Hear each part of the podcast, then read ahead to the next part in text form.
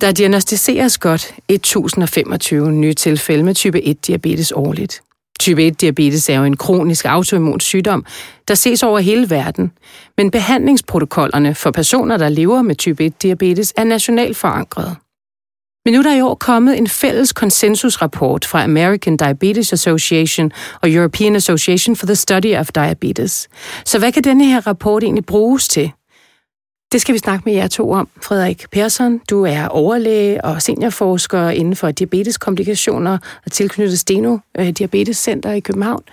Og dig, Tobias Bøgild Damqvist, du er direktør i type 1 Tænketank for Diabetes.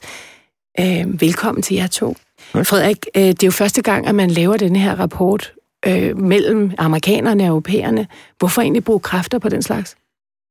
Jamen altså, selvom om vi har behandlet diabetes i snart 100 øh, år på hver side af, af Atlanten, så, så viser erfaringerne, at især viser erfaringerne for type 2-diabetes, at det er en god idé at, at lave fælles øh, rapporter om, hvordan vi ser behandlingen, hvad, hvad vi synes, der skal gøres, og, og især, hvordan, hvor vi skal bevæge os hen øh, fremover. Og den her konsensusrapport er den første, der er lavet for type 1-diabetes. Øh, og øh, som vi når vi sådan diskuterer den i behandlerkredse nu, så kan vi godt se, at det, det er et meget godt øh, værktøj til at, at stikke kursen ud for, hvad vi skal øh, nu, men også hvor vi skal hen fremover. Er der et hovedbudskab i rapporten? Ja, altså, der er i hvert fald et, der er mange, hoved, øh, mange budskaber, men et af hovedbudskaberne er, at, at øh, det er en, en tilstand og en behandling, som bevæger sig hurtigt fremad med, med ny teknologi, som, som giver øh, nye muligheder. Men det er sandelig også en, en tilstand, som, som kræver et meget bredt fokus. Øh, og ikke kun fra behandlere og system, men fra samfundet i det hele taget. Altså, at, at det ikke kun er spørgsmål om et blodsukker, der skal være på, en vis, på et vis niveau, men at der er mange andre sider af det også. Tobias, som bruger, hvordan ser du den her rapport? Som, som bruger er jeg egentlig ret begejstret for den. Men som Frederik siger, der er meget, meget forskellige artede måder at behandle diabetes på. Ikke bare nationalt, også mellem regioner, mellem hospitaler, mellem ambulatorier. Så det at sætte en fælles standard, og ikke mindst sætte en standard, som peger på, at der er behov for individuelle mål. Det er vigtigt. Mm.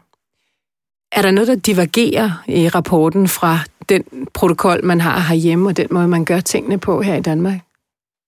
Nej, man kan sige, at Danmark har øh, jo, øh, nu taler jeg fra en behandlerside øh, og, og forskersiden, øh, har vi været godt med øh, af mange forskellige grunde i, i de her 100 år, det har stået på, øh, siden insulinet blev begyndt at, at kunne blive brugt som behandling.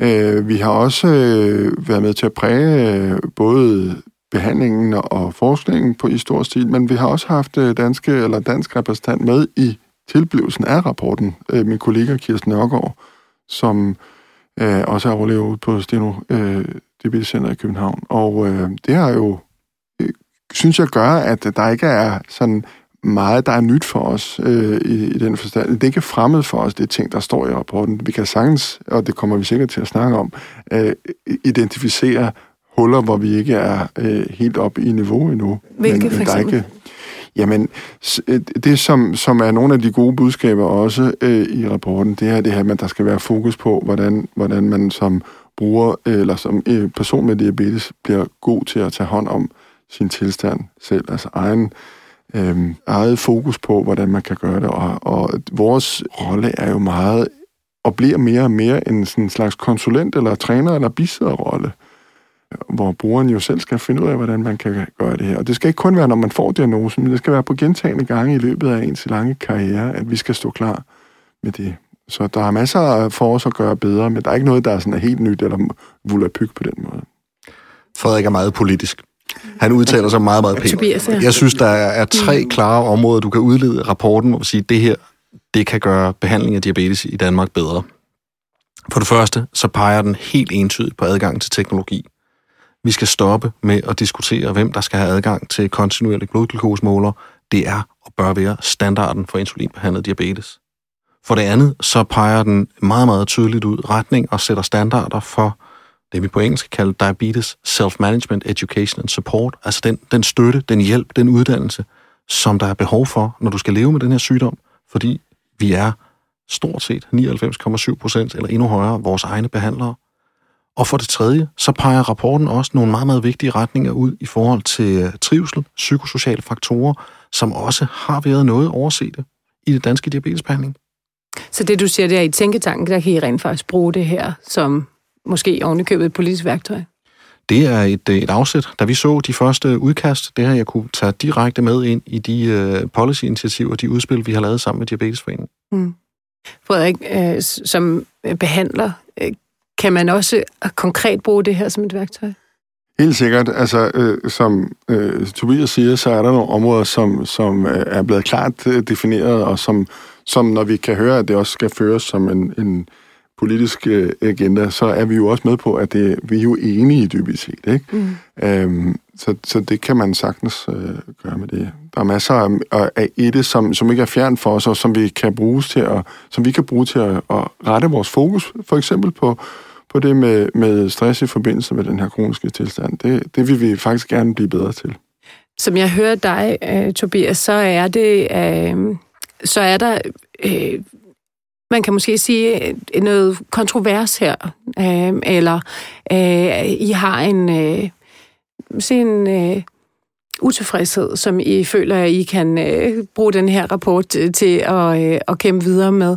Altså, hvor er det, jeres største utilfredshed øh, ligger øh, med det nuværende system som bruger? Jeg tror ikke, man skal måske starte med at fokusere på, altså vi har en, en rigtig udmærket diabetesbehandling i Danmark. Men ofte så på skåltalerne, så ynder man at sige, at vi har en diabetesbehandling i verdensklasse. Det har vi ikke. Og de områder, vi kan pege på her, vi har nogle store udfordringer i forhold til sociale forskelle, ulighed i adgang til sundhed, særligt på teknologiområdet. Det er meget postnummerafhængigt, det er meget behandlerafhængigt, hvordan du kommer ind i det. For det andet, så ser vi også, at der er ganske store variationer i, hvordan du som patient bliver, bliver inddraget, bliver mødt, har indflydelse på din egen behandling. Igen, teknologivalg, medicinvalg, muligheder for, for behandling. Det er noget af det, der, der fylder. Og det er jo ikke uoverstigelige områder. Det er noget, vi kan gøre noget ved. Øh, men man skal også sige, det er noget, vi bør gøre noget ved, hvis vi vil en diabetesbehandling. Fordi alternativt, så skal man sige, er godt nok, godt nok. Hvor strammer skoen mest? Lige nu er det teknologiadgangen. Altså, det er, det er et relativt lille andel af de samlede sundhedsbudgetter, der går på teknologien. Det er et område, hvor man virkelig kunne løfte behandlingen, men det er også et område, hvor hovedfokus i slagsmålet mellem kommuner og regioner, det er på at sige nej. Er der, nu det her er jo en europæisk øh, og amerikansk øh, øh, rapport, er der nogen i udlandet, der inspirerer jer mere end andre? Ja, i, i den grad. Vi kan jo se, hvordan øh, for eksempel det britiske sundhedsvæsen, eller det, det svenske og det norske sundhedsvæsen har taget mange af de her anbefalinger til sig. Eller det har de jo ikke, fordi rapporten er lige udkommet, men de har arbejdet med de her områder. Og vi kan se, at øh, adgangen til insulinpumper, adgangen til øh, kontinuerlig blodglukosemåling, den er langt højere i for eksempel Norge og Sverige. Vi kan se i, øh, i det britiske sundhedsvæsen, de sundhedsøkonomiske øh, vurderinger, som bliver gjort, de tilsiger jo, det er altså en god forretning at øge behandlingskvaliteten. Frederik, øh, når Tobias siger de her ting, hvad tænker du så? Jamen, jeg tænker, det er jo faktisk der også sådan en rapport kan hjælpe os som systemer og som behandlere øh, og, og få, få mere support til at få gennemført eller få øget ressourcer til det her, eller gøre det nemmere, for det er faktisk meget det, det handler om.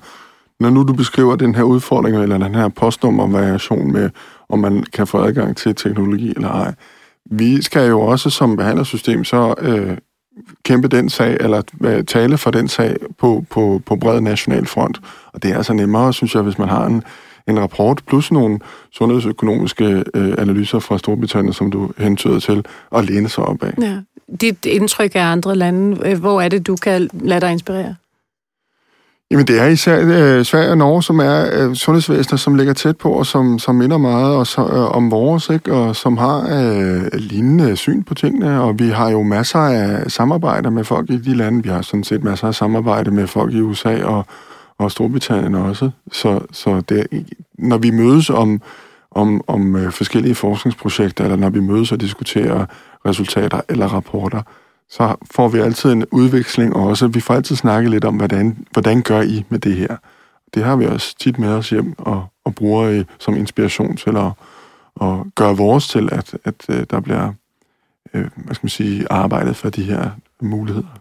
Tobias, prøv lige at give et eksempel på det der med postnummeret, for, for dem, der ikke er brugere. Jamen, det, det betyder for eksempel, at øh, hvis du bor på en af de store kommuner langs den jyske højderyg, så vil du opleve, at øh, det at få adgang til en, øh, en glukosmåler, som giver dig data hele tiden, i stedet for at du skal prikke dig i fingrene, det bliver ikke betragtet som nødvendigt. Bor du i en, øh, en af de øh, større sjællandske kommuner, jamen så vil øh, den samme lovgivning, sagsbehandler med den samme uddannelse, vil sige, jamen det, det har du faktisk ret i, det har du brug for, det her hjælpemiddel.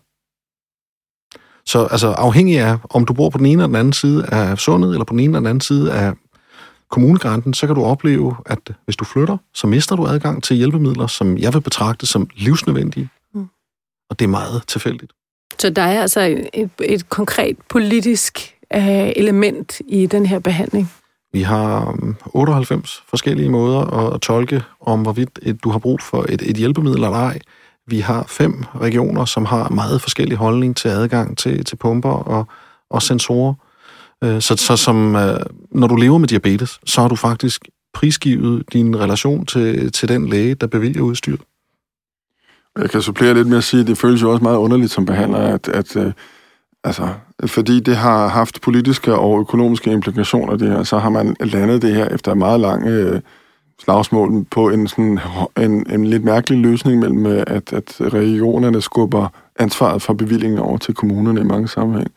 Og hvor vi som behandler jo har været et eller andet sted vant til at være dem, der skal beslutte et eller andet sted, hvad, hvad, eller i hvert fald komme frem til, hvad for en behandling, der skal sættes i værk, så bliver den her del så lige pludselig, som vi synes er en vigtig del af behandlingen, som også nu står i rapporten, at det er en vigtig del af behandlingen, det bliver skubbet over til at være et hjælpemiddel, som nogle andre skal tage stilling til. Det er jo helt, øh, altså det går jo helt imod en, et samlet behandlingsoverblik og et be, samlet behandlingstilbud, ikke?